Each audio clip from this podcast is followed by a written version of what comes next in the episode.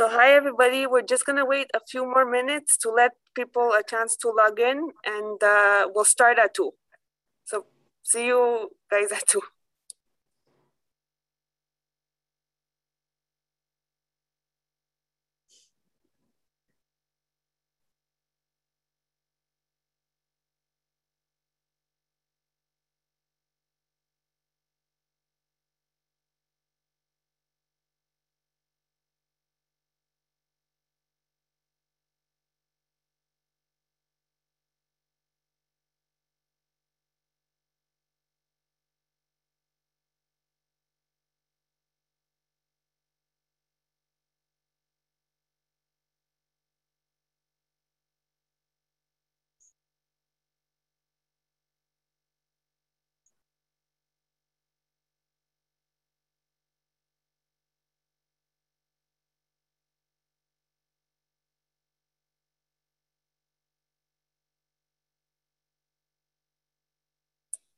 So welcome everybody. Today is Tuesday, January the 25th. And on Tuesdays, we have Mr. Dwoskin presenting his In the Headline lecture series. So let's all welcome Mr. Dwoskin. The floor is yours. Thank you, Angela. Well, hi everybody. I'm so glad to um, be with you again. I'm so glad we didn't have any of the technical difficulties of last week because uh, as frustrating as it was for you, it was the same for me, trying to kind of get myself um, uh, hooked up to, um, to the network, so to speak. I have two subjects today. I'm not sure how long I'll be able to speak about uh, both of them, but we'll, we'll see.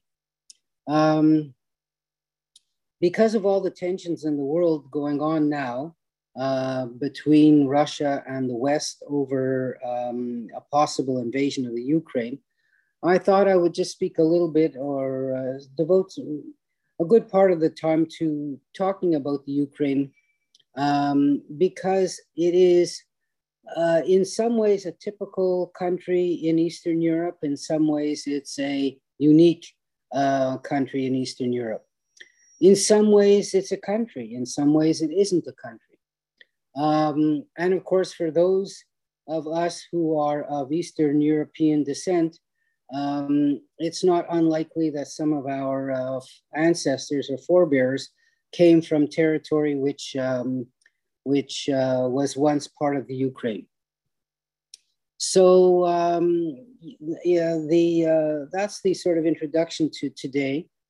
Um, Ukraine is, is uh, unlike many countries in Europe, in that um, it only actually became an independent country in 1991, which is um, obviously like 30 years ago. Although, as a sort of um, national entity uh, with sort of a national identity, um, it uh, has it's existed for well over a thousand years. So, unlike a country like Spain or France or England, uh, or which have long-lasting and long-standing national identities going back into the Middle Ages. Um, the Ukraine, in a way, is a kind of a, a modern creation, um, 20th century creation, uh, based on a kind of um, uh, an ethnic uh, identity which has its roots back in the Middle Ages. Now that's a kind of a kind of a short, sort of a short, brief um, introduction to this uh, uh, subject. Um, you may not realize it, but the Ukraine has a population today of 41 million, which is bigger than Canada's population. So, I mean, it is a country which um, is quite significant in terms of its both geographical size and of its population size. But although I just said the population was 41 million, um, when the Ukraine became independent, this population was 50 million. So it's actually lost about 20% of its people um, since independence, uh, due mainly to outmigration and to a low birth rate. And you, some of you may know that uh, like its sort of sister Eastern European countries, uh, say Romania and Bulgaria, um, and Moldova, uh, this same problem exists in those countries whereby the population is going down instead of going up. The number of people being born is fewer than the number of people dying. And uh, many young people have left for better jobs uh, elsewhere. Um, to give, uh, I'm going to spend a bit of time sort of just quickly brushing through the history of this, of this place. Uh, first of all, for those of you who, who may not be exactly so sure where the Ukraine is, it is a country which is surrounded, uh, which is bordered by Russia on the east side, by Belarus on the north side, uh, by Romania on the south side, um, by Poland on the west side. Uh, so that's basically where it's centered. It's kind of, we'll call it in Eastern Europe. Um, it has a kind of an important middle ground, we'll say, between Poland on the one hand, which is in the EU, and Russia on the other hand, which is, uh, of course, its own superpower uh, country. Um, the Ukraine also has a coastline on the Black Sea, and uh, at one time it was the um, uh, owner of the Crimean Peninsula, which is a very prominent geographical um, uh, peninsula on the Black Sea, but no longer. It, it still does have a coastline on the Black Sea, however. Um, Kiev is the capital of the Ukraine, and Kiev is the sort of center of Ukrainian uh, identity and the center of the identity of the people who lived there uh, a thousand years ago. So uh, in the in, in the around the year 1000, uh, this sort of group of peoples living together identified themselves as Kievan Rus. And Rus is, was sort of the name of one of the tribes, which became the root of the word Russia. Uh, so, in a certain sense, the sort of name Russia really uh, originated in the Ukraine. Um, they uh, converted to Christianity uh, around that same time, meaning around the year 1000, uh, maybe a bit before then. And it was the Christianity brought to them by the Orthodox um, church people coming out of Istanbul. So, um, like Russia, the Ukraine was uh, in the tra- Orthodox tradition and not in the Catholic tradition. And uh, that's a very important part of their uh, identity. Um, in the 1200s, the Mongols coming from what's now Central Asia destroyed Kiev, destroyed Moscow, destroyed so much of, um, uh, of um, Eastern Asia that uh, it took years to rebuild those places. Um, the um, the uh, once the Mongols were over with, uh, two very strong neighbors at the time, Poland and Lithuania, conquered what is today the Ukraine. So uh, Lithuania was a kingdom in the north and Poland in the west. And they themselves uh, each took parts of what the Ukraine is today. And uh, they actually joined together, the two countries joined together in a union, uh, sort of a commonwealth in the 1500s. Uh, what's important to remember is that Poland and Lithuania are both Catholic countries, uh, whereas the people who are living in the Ukraine were, like I said before, uh, from the Orthodox Christian religion. And um, so uh, obviously, this led to a, a kind of a desire to, uh, on the part of the rulers to convert um, some of their people to Catholicism and uh, this process did take place over centuries, um, whereby a kind of a unique form of Catholicism was adopted, whereby the, uh, the, the, people could pray in uh, Slavic language, but be loyal to the Pope. So this, this sort of formula, we know it from um, the Maronite Christians in Lebanon, and from some other Catholic um, uh, groups in the Middle East. whereby they didn't use Latin as their language of prayer, but the local language, but they kept their loyalty to the Pope. So this is uh, what happened to um, many parts of, of what we would call today the Ukraine, especially the parts of the Ukraine which were closer to Poland. Um, the um, the by the way, the conversions really affected mostly the upper class people, and the lower class people remained uh, faithful to the Orthodox faith. The people who led the opposition to this sort of uh, Polish Catholic rulership and land ownership were known as the Cossacks. And we know uh, uh, the term Cossack to be somebody who was a kind of a horseman, uh, wild, uh, violent, um, uh, disorganized, um, uh, nomadic. And, and this is a sort of a fairly good description of who these people were. Um, but they were also Ukrainians. And um, they were fighting against the Polish uh, nobility class, against the Polish landlord class, um, to get um, better rights for themselves and for the peasants in the Ukraine especially the right to sort of maintain the Orthodox faith. Very often in these territories, uh, the Polish uh, landlords were absentee, and the people who ran their estates and collected their taxes were Jews. And so it was uh, an obvious conclusion by the Cossacks that the Jews, having uh, no protection whatsoever, and uh, representing the landlords were an easy target to to attack, and attack them they did over centuries. Um, uh, the uh, Cossacks not only fought against the Poles, but they also fought against other sort of uh, surrounding people trying to influence the Ukraine.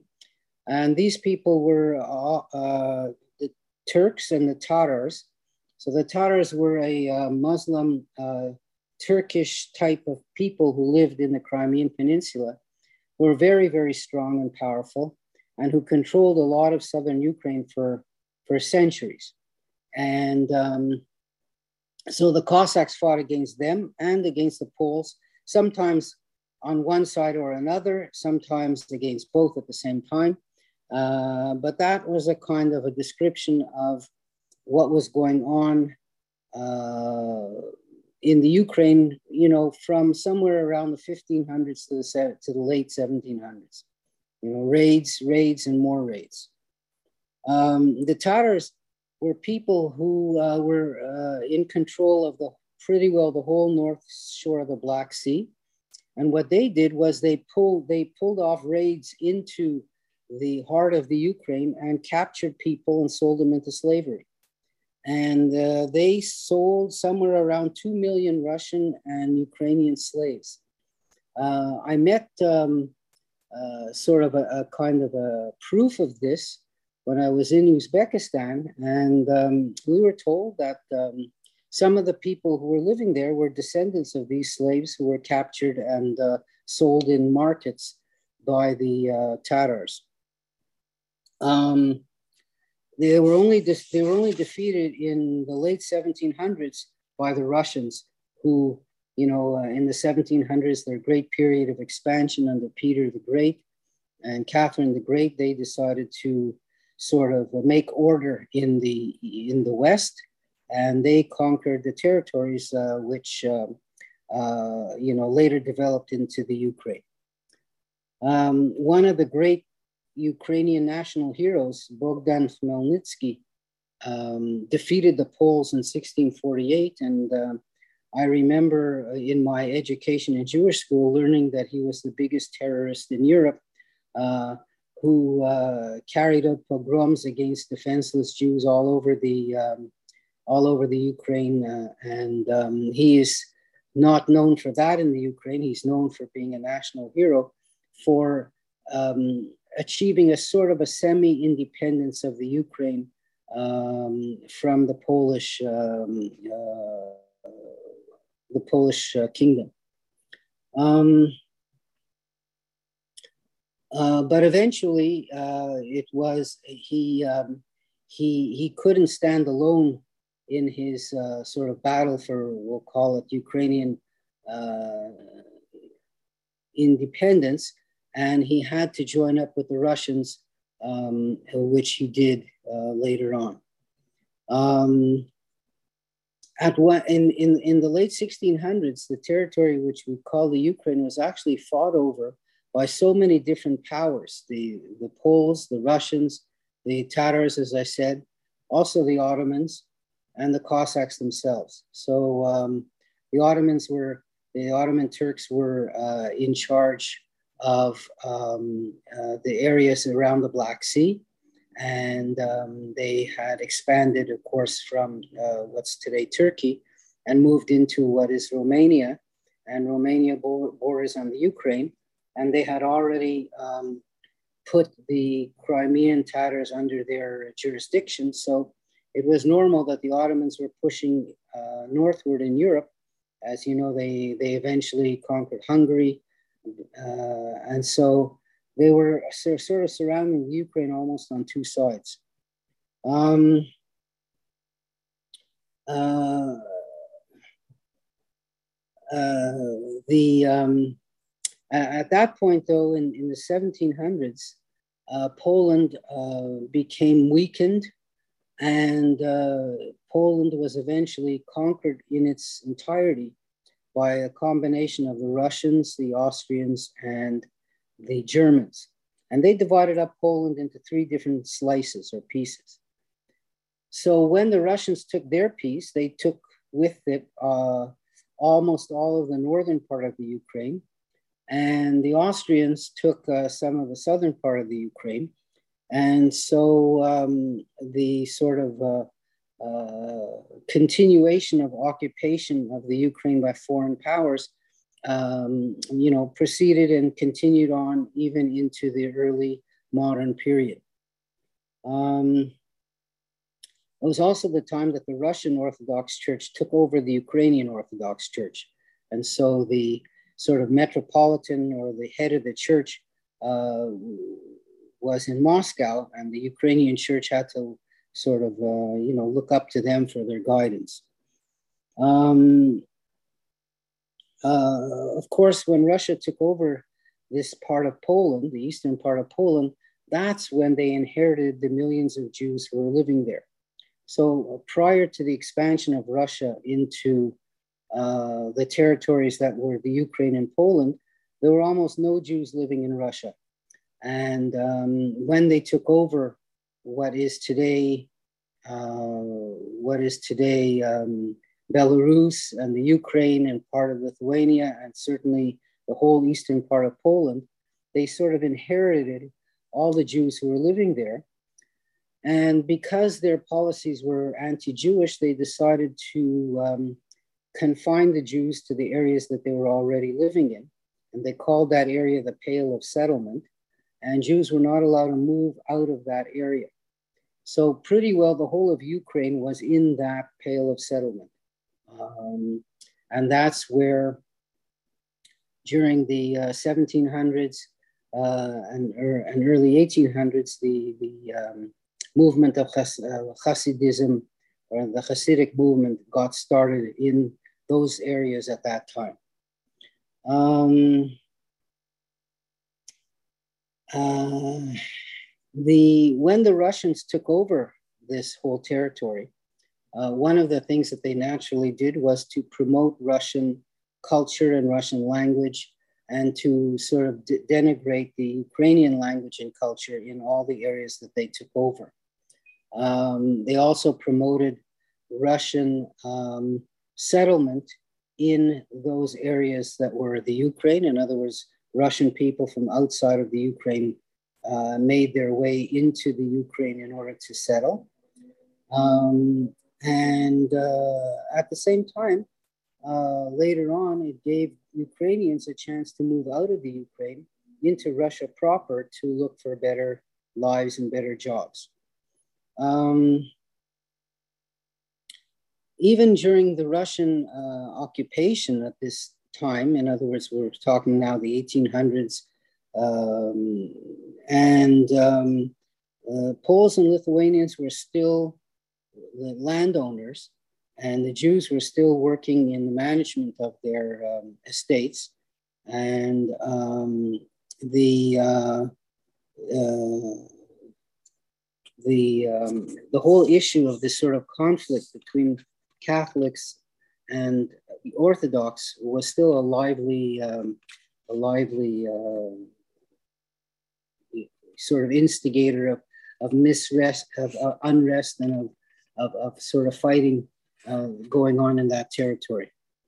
Um, the Cossacks in 1768, so this is already two, 120 years after Khmelnytsky's massacres, there was another great Cossack revolt and a great massacre of Poles and Jews in Uman, of all places.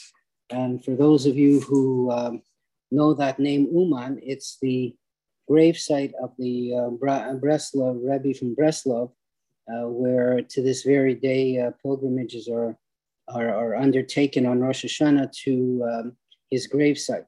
So, um, you know, in 1768, in that in that town, in that city, in that area, there was a massacre uh, of thousands of Jews by the Cossacks. Um, the 19th century uh, came around, and like everywhere else in, the, in, in Eastern Europe or in Central Europe, this idea of nationalism took hold. So, nationalism is the idea that uh, people who share certain uh, linguistic values or other values form a, a, nation unto themselves. And this, this idea was one which um, was not there all the time. Uh, it was something that grew out of um, you know writings and grew out of uh, uh ideas of peoples who were uh, sub- subjugated by larger empires so, for example, in Austria, Hungary, Hung, the Austro-Hungarian Empire, the Czechs and Poles and, and Serbians um, uh, developed a kind of a nationalistic identity. The Italians did the same thing in the same period in the 19th century because they were uh, divided up among the different jurisdictions. And um, uh, the Ukrainians at the same time also developed a kind of a national identity and a kind of a stress on the Ukrainian language and, and literature and, and everything else. Um, uh, they uh, uh, so the, the sort of uh, uh, idea of the Ukrainians as a separate people uh, so, kind of grew up in, at the same time as other peoples were thinking the same thing. Um, but many, many, many Ukrainians, hundreds of thousands of them, moved to Russia itself. There was a huge community of Ukrainians in Siberia, like over a quarter of a million, uh, in Central Asia also, um, because the Trans Siberian Railway, which opened in 1906, gave people a chance to move uh, for a better life. So let's come to World War One.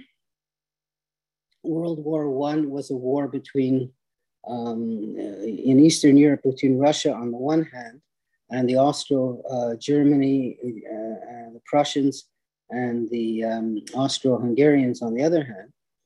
And of course, the Russians won the war, uh, but Ukrainians who were living in the um, Austrian areas fought for the Austrian army and Ukrainians who were living in uh, what was Russia fought for the Russian army. So they were fighting on both sides of the battle. Um, uh, when the war ended, in, in well, in you know 1917, the the communists threw out the czars. Uh, well, the czar was overthrown in 1917, and then the communists overthrew that government. But there was a period from 1917 to 1921 where there was a lot of anarchy in Eastern Europe. And lots of different countries were declaring independence and were, were trying to develop a separate uh, identity. Um, you know, the Caucasus republics, the Baltic republics, um, all for a very brief time um, or for longer declared their independence. And the Ukraine did the same thing.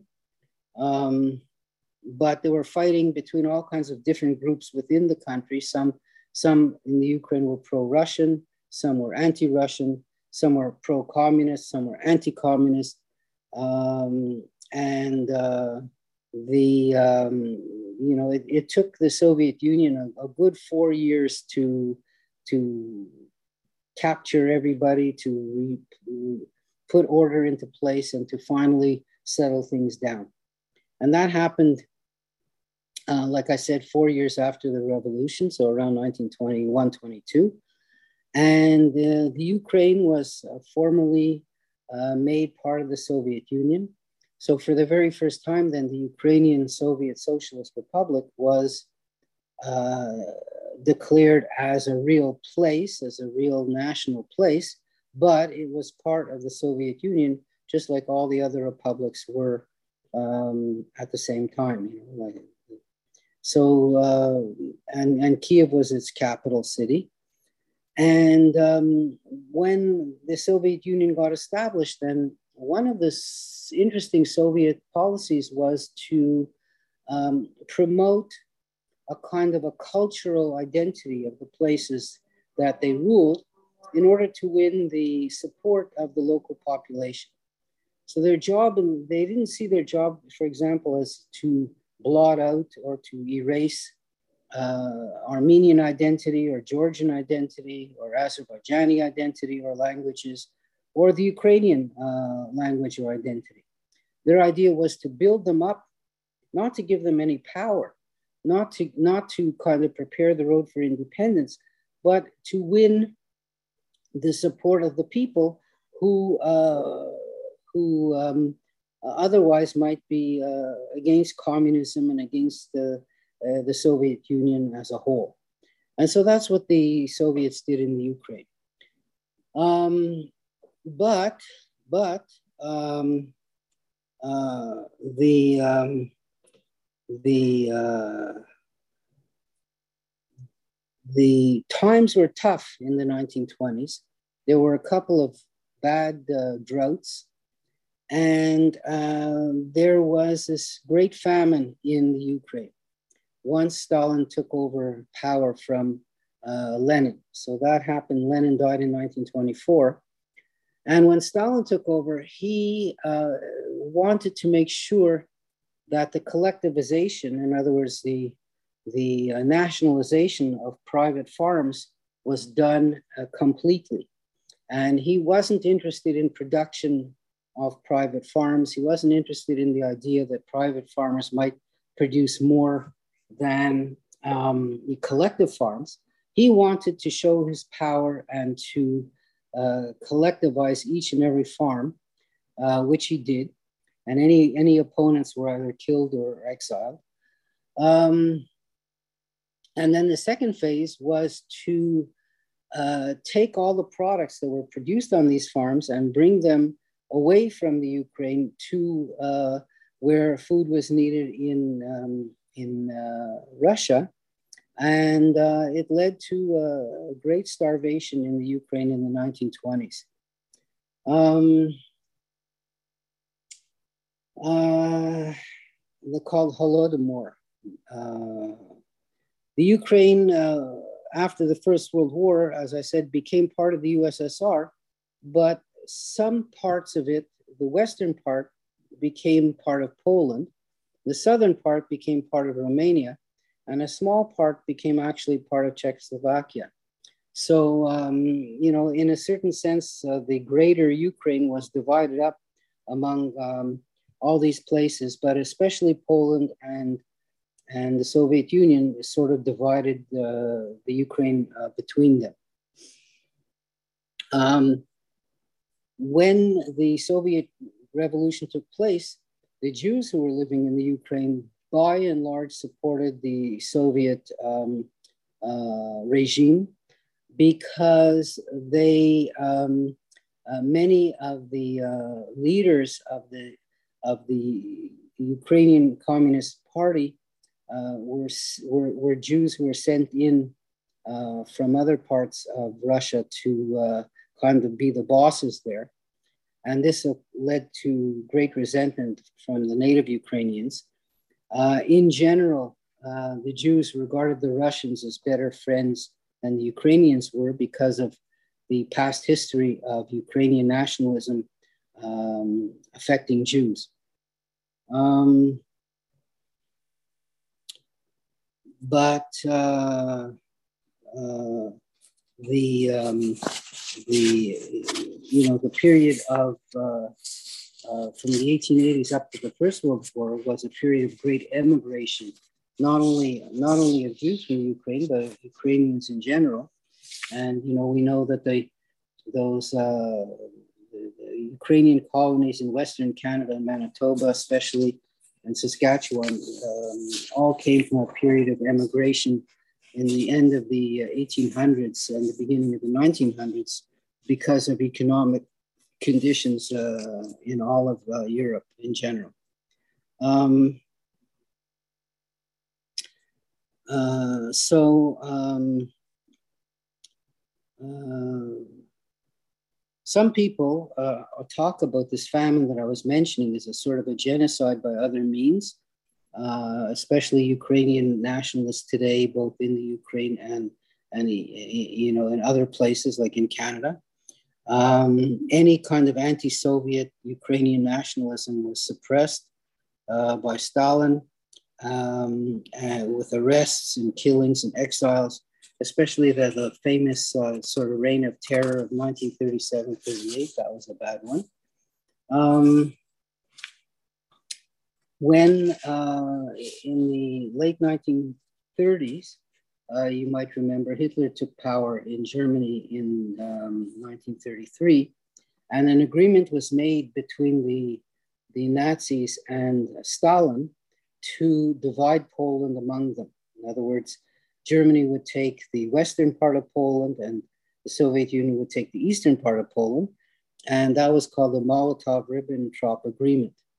And so um, the, uh, the Soviet Union uh, marched into Poland and took over eastern Poland, and, uh, and the Germans declared war on Poland in 1939 and took, uh, and took western Poland. Um, uh, the uh, the uh, war, of course, turned, as we all know, in 1941 when the Soviets decided to, uh, sorry, when the Germans decided to invade the Soviet Union. This was Hitler's biggest mistake. And um, uh, 600,000 Soviet soldiers died, um, you know, fighting the uh, Germans in the first, in the first sort of wave of invasion.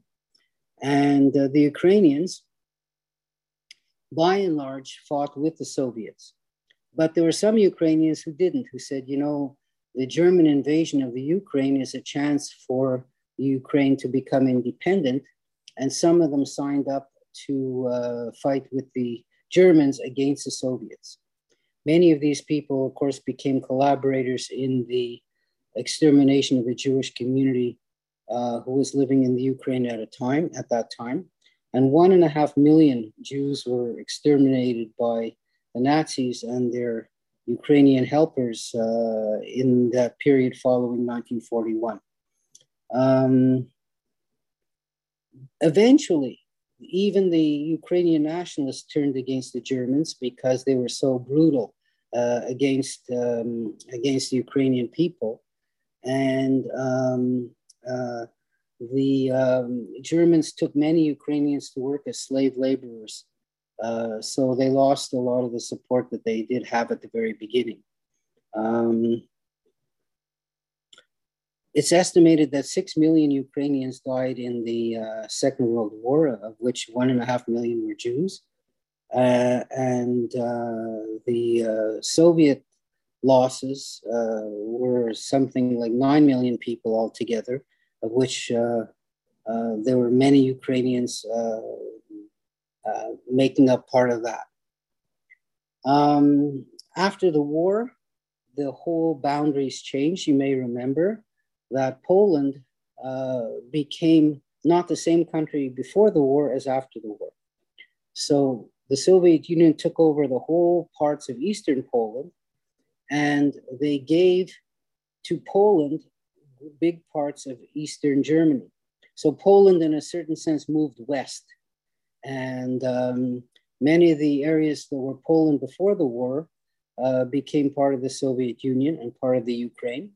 And uh, the whole parts of Germany in the eastern part were evacuated by the Germans, and the Poles took over those places to compensate for their loss in the east.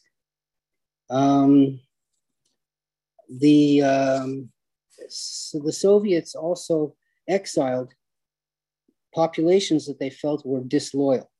So there were somewhere like a half a million Germans living in what is today the Ukraine uh, for uh, since the 1700s, uh, when uh, they were asked to come and settle there by the uh, uh, Peter the Great and Catherine the Great to provide kind of know-how and modern farming techniques.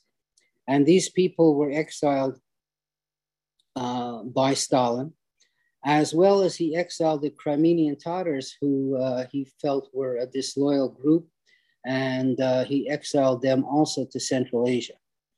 Um, so uh, the makeup of the Ukraine sort of changed, um, you know, uh, in, in the 20th century because of all these changes.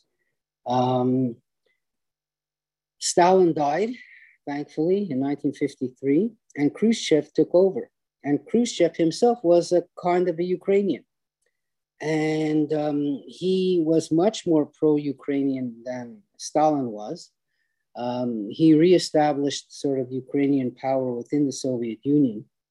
And uh, in 1954, which was the 300th anniversary of a uh, treaty signed sort of between the Russians and the Ukrainians, he took the Crimean Peninsula and gave it to the Ukraine which was previously in Russia. Now, the Crimean Peninsula uh, is this key, key location of a peninsula in the northern Black Sea.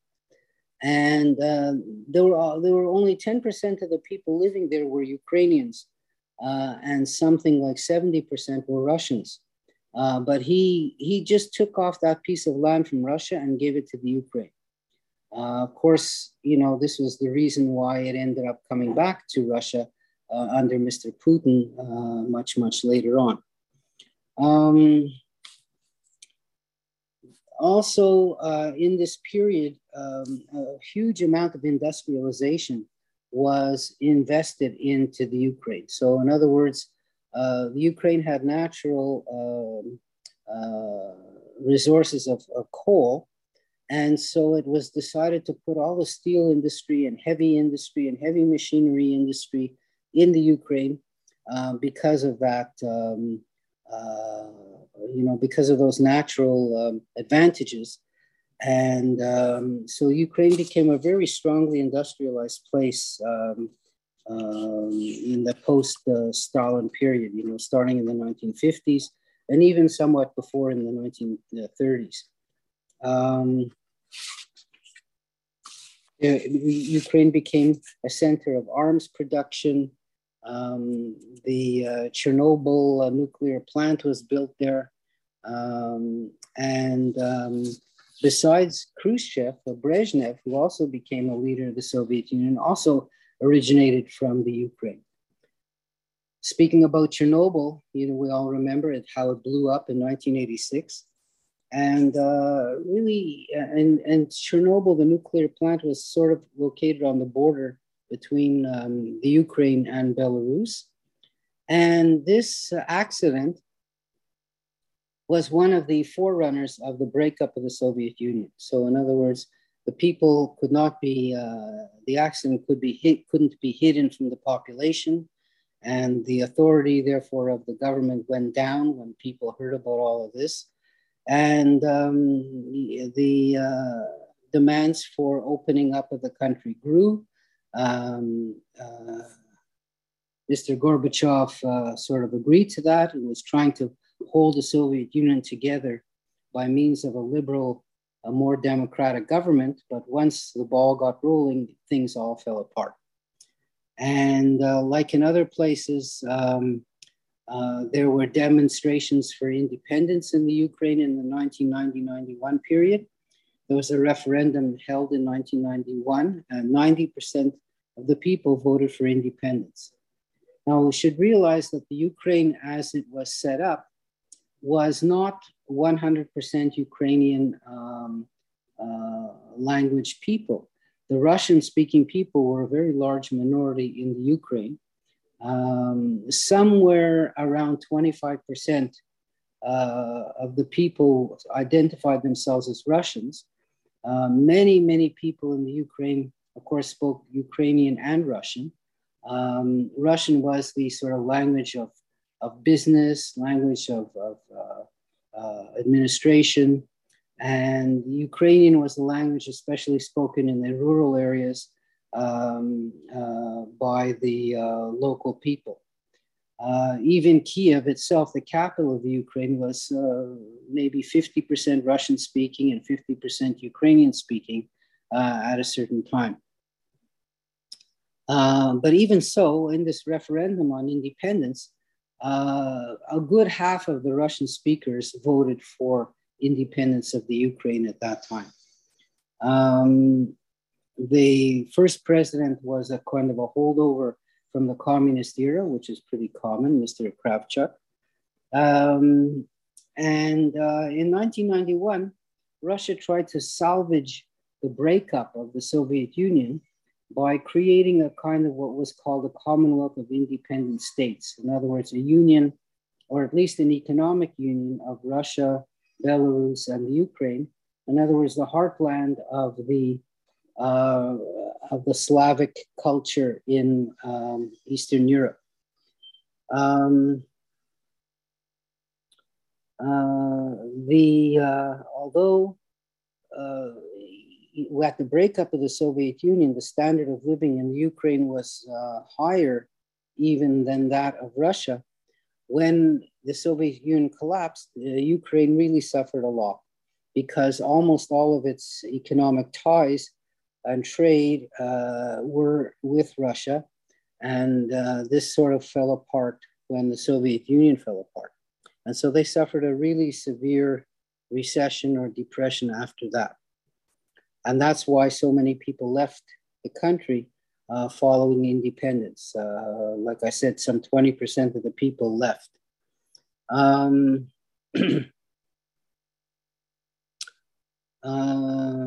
the um, you, one of the one of the um, two of the agreements that were made when Ukraine became independent was one was that all nuclear weapons that were on their territory, Ukraine would give them up voluntarily.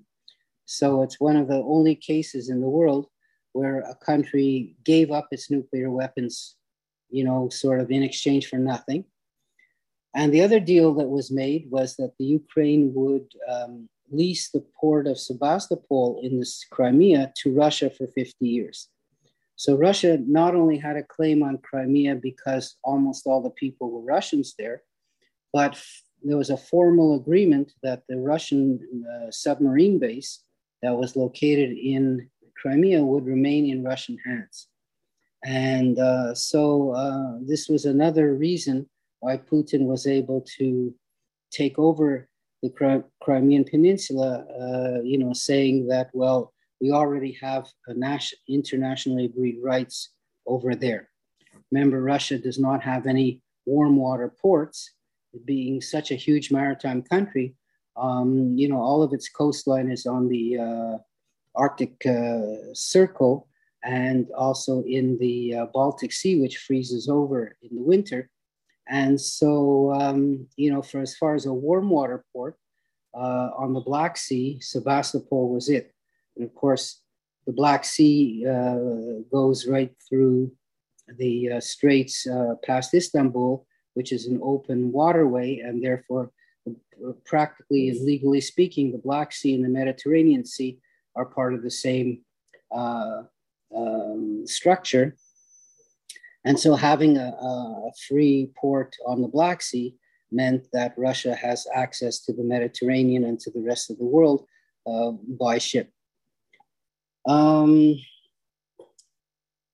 the uh, sort of political life in the Ukraine after independence was a sort of a mixture of uh, corruption, uh, rigged elections, democratic elections, uh, changing power between one politician and another. Um, but uh, in general, one where the population um, uh, supported democracy, supported closer ties to, to Europe, on the one hand, but uh, had to put up with corruption uh, on the other hand. And that, that sort of pattern is not just special to Ukraine, but was found everywhere else. Uh, in, uh, you know, in other places, let's say in, in Eastern Europe too. Um, some of the leaders that were there afterwards, you might remember their names. Uh, uh, Kuchma was the president, corrupt and anti-democratic. There were elections in 2004, uh, Yanukovych versus Yushchenko, and that was an interesting one. Uh, Yanukovych was, was supported by Russia, and Yushchenko was supported by the kind of anti-Russian Ukrainians. And lo and behold, Yushchenko was poisoned. You might remember pictures of him. Uh, you know, he had this pockmarked face. He was he was poisoned by Russian agents, and uh, Yanukovych won the election, uh, but that led to a, what was called the Orange Revolution. And uh, I think that one of the uh, motivations of Putin in trying to control or take over or suborn the Ukraine is to eliminate the um, threat of these so called color revolutions in Russia itself. So the Orange Revolution happened in the Ukraine, and in Georgia there was another one I think called the Rose Revolution, and um, the uh, uh, in both cases uh, the the aim of these revolutions was to get rid of corrupt politicians, corrupt autocratic politicians, and since Putin is a corrupt autocratic politician, and since everybody in Russia knows this, um, and since all of his elections have been rigged, um, his fear is that the people would rise up on the same pattern as they did in the Ukraine and throw him out. Um, Yanukovych, uh, uh, who was the Russian backed uh, candidate, eventually came back to power in 2010 after Russia cut off gas supplies in 2006 and 2009. This is an important feature of the Ukrainian economy, which is that Ukraine does not have its own supply of oil or gas. Uh, but in order to sell gas and oil to Europe, uh, pipelines have to go through the Ukraine from Russia. And um, uh, these pipelines also supply the Ukraine itself. So um, when Russia wants to put pressure on the Ukraine, all they have to do is turn off the pipes, and um, the Ukraine is left high and dry. Uh, and Russia has repeatedly done this in order to kind of show its power uh, in Eastern Europe. Um, the, uh, the corruption uh, led to a, a, what was called the Euromaidan protests, some big public protests in Kiev in the square. And elections were held in 2014. And uh, an anti Russian politician won named Poroshenko. Um, this, uh, this election win by Poroshenko motivated Putin to um, annex Crimea in 2014. In other words, he just marched in his troops and took it over. And he also, uh, in the same year, um, took over uh, parts of the eastern Ukraine, supposedly because the Russian speaking people there were appealing to Putin to come in and take over um, you know, because of their uh, status in the Ukraine. And Putin obliged them and sent in uh, Russian troops disguised as uh, disguised as partisans and um, took over the two areas of eastern Ukraine, which they still control to this very day. Of course, the United Nations voted to uh, condemn this, but you know who cares? Um, and um, the uh, a referendum was held by Putin in the Crimea, which had a 97% approval rating. And uh, most people in the Ukraine did support this takeover. And I have to tell you that I personally went to visit the Crimea one, one time uh, when we were on a cruise in the Black Sea, and we spent two days there. And um, the people we spoke to, uh, first of all, there were no Ukrainian flags anywhere to be seen in uh, the Crimea when we were there. And uh, this was before the annexation. And, um, and most people said, yeah, we would love to have the Russians take over because that's who they felt comfortable with. Um, also, the standard of living by that time was higher in Russia than in the Ukraine. And so people said, hey, you know, the Russians are promising us pensions and all kinds of other things. And um, so they really did support the takeover in those areas, in, in, the, in, in the Crimea. Uh, the other areas that were taken over by Russia, it's hard to say whether the local people supported it or not, but they sure were affected by the warfare, which is uh, continuing even uh, off and on, even in these days. Um, in 2019, there were new elections in, in Ukraine, and of all things, a non-politician was elected. So his only his only um, his only campaign was, "I am not a corrupt politician because I'm not a politician." In fact, he was a comedian who played the role of president of the Ukraine in a TV series, and shock of shocks, he's Jewish at the same time. Mr. Zelensky who uh, who you know never sort of hid his Jewishness, uh, even though uh, the Jewish community of Ukraine is a tiny, and I mean tiny, uh, shadow of what it once was in the 19th century. So many of whom were you know emigrated to uh, the rest of the Western world in, in the uh, in the 1800s and up to the First World War, and so many of whom were killed in the Holocaust and um, the remnant uh, uh, were able to move to Israel once uh, this once they were allowed to do so. So there aren't very many Jews left in the Ukraine today, but uh, one of them is the president of the country. Um, and he was hoping that Ukraine would join the European Union by 2024.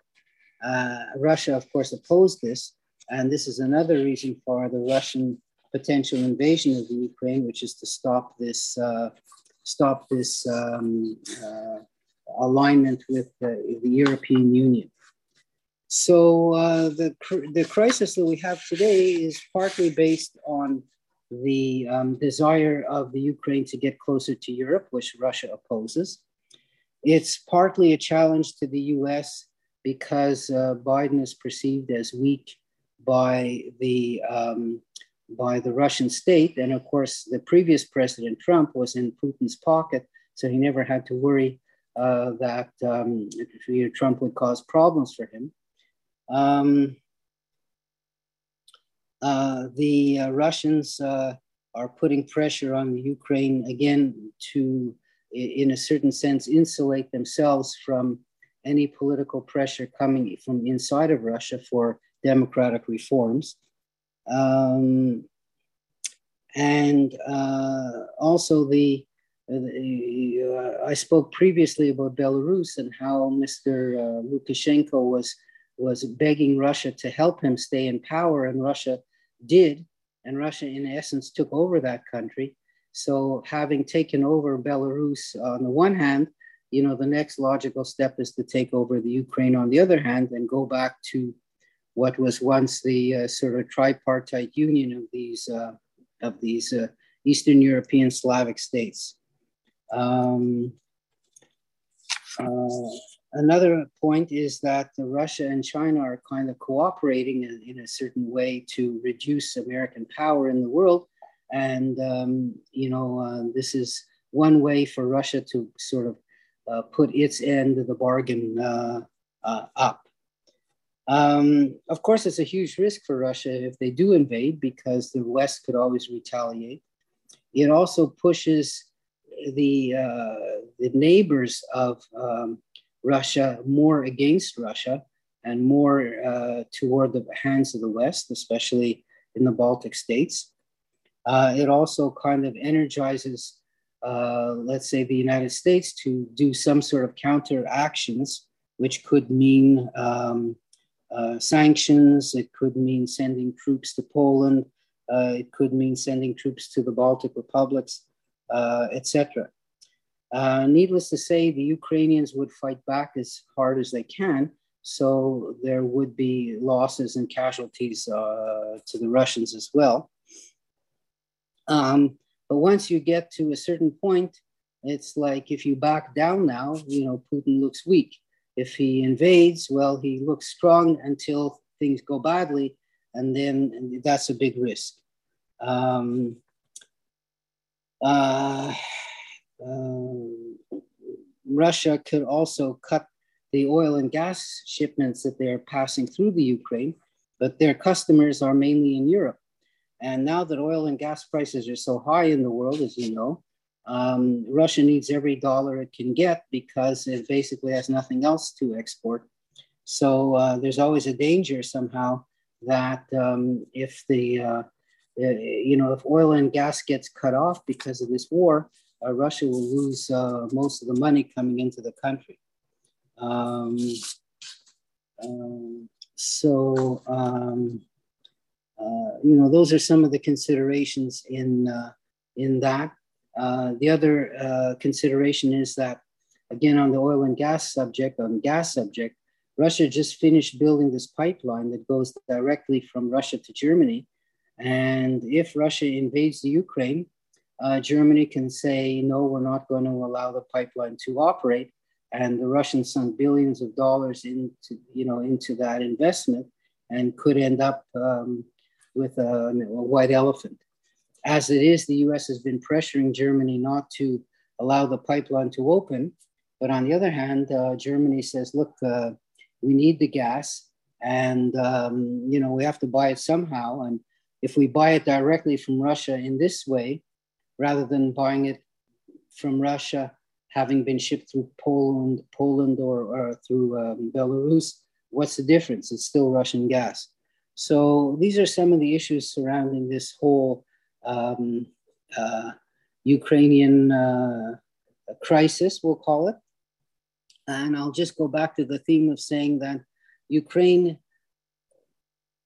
in a certain sense, is a, is a country, and in another sense, it's been part of Russia so long that um, Russia feels that, uh, you know, they justified in sort of uh, reincorporating the Ukraine as part of itself because the Ukraine is an artificial entity uh, to, you know to start with, and so that's some of the some of the um, issues regarding that.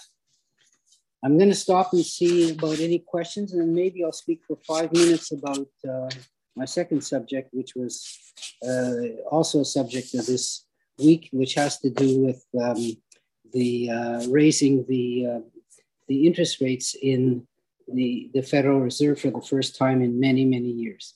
So uh, let's see if you have any questions or comments about the Ukraine, and then I'll speak for five minutes about something else. Hi, Mr. Dwoskin. There's nobody Hi. yet. Okay. Uh, I don't see anybody yet. But you can continue uh, if you want to talk yeah. about whatever for the next 10 yeah. 15 minutes okay so you know um all of you well some of you some of you who have nothing else better to do uh, look at the uh, ticker tapes in the stock markets uh, many of us are retired and some of us have some of our savings tied up in that and whether you do or you don't uh, indirectly um, the stock market affects everyone because all our pension plans, the Quebec government's pension uh, money and Canadian government's pension money are all invested in the stock market anyway. And there have been huge fluctuations over the last week. And these fluctuations have to do partly with the war possibility in the Ukraine, but um, partly because of the fear of inflation and higher interest rates. And so we all know that the interest, the inflation figures were published uh, in this last month, and inflation went up by 7% in the US and 5% in Canada, meaning, you know, things cost that much more from one year over to the next year. And um, once it's felt that inflation is sort of endemic, in other words, it's not a temporary uh, fluctuation caused by COVID or caused by uh, a ship getting stuck in the Suez Canal or you know some other uh, extraneous issues like that. Once once it's part of the economy, it's in the interest of the countries to limit it and control it because they don't want prices to keep going higher and higher. Uh, it, affects people on fixed incomes for sure, especially seniors who are strong voters. Um, it affects the demand for higher uh, wages uh, by workers who want to be able to pay for uh, what they buy. Uh, but higher wages in themselves then cause more inflation because they become a cost of production and the end product has to be, uh, prices have to be increased in order to reflect those increased wages, which are increased because of inflation to start with. So, in other words, it's a sort of a vicious circle, uh, which, uh, if uncontrolled, can lead to uh, to uh, you know quite a bad situation. Um, so, the idea of raising interest rates is a kind of an indirect an indirect control on inflation. It's not a direct control, but an indirect control. So, in other words, if you raise the cost of borrowing, uh, that means that a car will be more expensive. That means a house will be more expensive. That means that other big purchases would be more expensive. And in a certain sense, um, it raises their price, but in another sense, it reduces demand. So people, if they can't afford uh, to buy a big house, they'll buy a smaller house. If they can't afford to buy an expensive car, they'll buy a cheaper car, uh, etc. So um, that means that the demand will go down. And when demand goes down, of course, prices go down. Now, this whole uh, scenario takes time to develop. And this is the problem, the time that it takes. But in the meantime, in the meantime, the stock market says, well, if interest rates are going to go up, what that actually means is not only will demand go down for the companies that are on the stock exchange, but people who have money to invest, if they can make a sure interest investment in a fixed income, in a fixed security, in other words, buying a bond or buying a treasury note or buying some other piece of paper that pays a higher interest, why risk your money in the stock market? So people will take their money out of the stock market and put it into fixed income. And when they do that, of course, the stock prices go down also because there is this imbalance between supply and demand. Um, so uh, raising rates, raising rate, in, raising interest rates in general correlates with the stock market going down in general. Um, the problem is, of course, that um, you cannot, on a dime, snap your fingers and say, oh, I want the direction of inflation to, to change. It doesn't happen that way. And raising interest rates is not something that's done quickly because otherwise it will be too, a too big shock to the market. So even though the Federal Reserve in the US and the Canadian, um, um, the Canadian uh, Bank of Canada are talking about raising the interest rates only by a quarter or a half, it's enough to kind of shake up the market to say, well, what's going to happen in the future? They're going to keep on doing this, and therefore we're, we're, we're not in an advantageous uh, position. But it's a position that has to be done because so much money has been pumped into the uh, national economies because of COVID. You know, the the, the federal government gave so much money in CERB and in uh, other payments. The United States poured a trillion dollars into the economy to boost the economy and keep people going uh, at a time that they were unemployed. Uh, that all of that money creates so much demand, and that demand uh, for articles leads to higher prices. Um, uh, another reason for raising interest rates at the same time is that unemployment is low. So, in other words, if unemployment were high, um, uh, raising interest rates might make things more expensive and um, might lead to um, uh, places closing down because they can't sell goods for so much money. Uh, but when unemployment is low, uh, the risk of um, of uh, layoffs uh, becomes much less important. And in fact, um, uh, the fact that unemployment is so low in and of itself leads to higher prices because wages, as we all know, are being pushed up. And so that leads to more inflation. So it's a perfect time for banks to try to cool things down a little bit. Uh, by banks, I mean the uh, national government banks, uh, to cool things down for a bit, to sort of slow the economy a little bit, uh, to um, uh, bring things back into balance. Uh, there used to be, and I mean, this kind of low interest rate um, climate we've been in has been sort of going for some 20 odd years. But all of us who are of a certain age remember what the 1980s were like when prices were going up, uh, you know, by seven, eight, nine percent a year. And the interest rates, you know, to borrow money for a mortgage was like 17% and 18%. And you could get easily a 10% and 12% at the bank on, on sort of deposits. So those years are long past us, and uh, and you know there is a fear that some of that might be coming back, but uh, you know we're at such a low interest rate, practically zero uh, interest rate. In fact, uh, in some European countries, banks were charging customers to put their money in the bank. So we have a long way before you know to go to the um, to the opposite direction. But it is a, change, and um, the stock market does not like those kind of changes, and that's why the volatility is there. Added on to the uncertainty about a war in Europe because of this Russian invasion, and there you have an explanation for the um, the stock market, uh, you know, dropping a thousand points yesterday and then coming right back up again, and today it's down again. So uh, that's a kind of just a kind of a thumbnail sketch of the um, the economic uh, happenings of the week.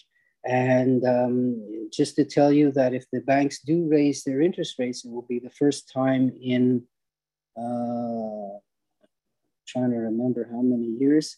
It's at least three years, at least. I think it goes back farther than that when rates have been going up because they've been just going down and down and down and down. Uh, as you know, or maybe some of you know, that you know people were borrowing money on a mortgage for under three percent, uh, you know two percent even, and uh, you know for for for us people who were in our seventies or eighties or sixties, um, thinking of getting a mortgage for two percent was unthinkable in the 1980s and 90s um, when when we were in our house buying times or 70s, and um, you know that's what it's been now for quite a while. So things are starting to, to move up, and hopefully they won't move up that much. So that's um, you know a quick a quick summary about about uh, you know the stock market and the interest rates going up this week. We'll have to see. You know, it might be that the central banks will say, you know what, we're still not confident enough. We're still a little bit insecure, and maybe we'll hold off interest rate increases until March. I think that seems to be also a likely scenario that they will wait until that time. Okay, so any comments, questions? I'm here.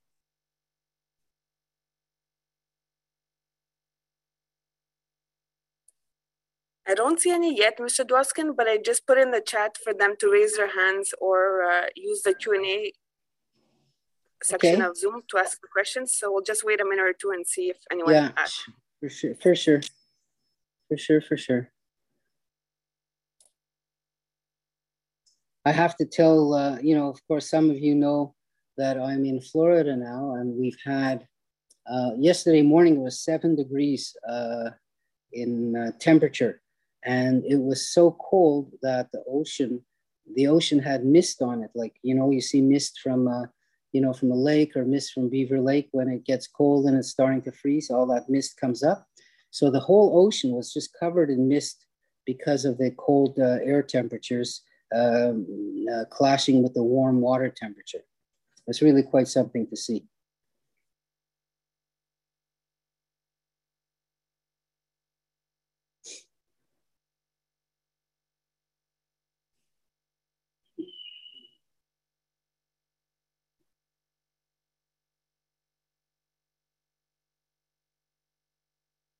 And I just would like to repeat again that if you've got any suggested subjects or, or um, uh, topics, uh, you know, forward them to myself or forward them to um, Angela and she'll forward them to me and I'll be glad to uh, speak about them. So, uh, you know, I don't want to leave any need un, unfilled.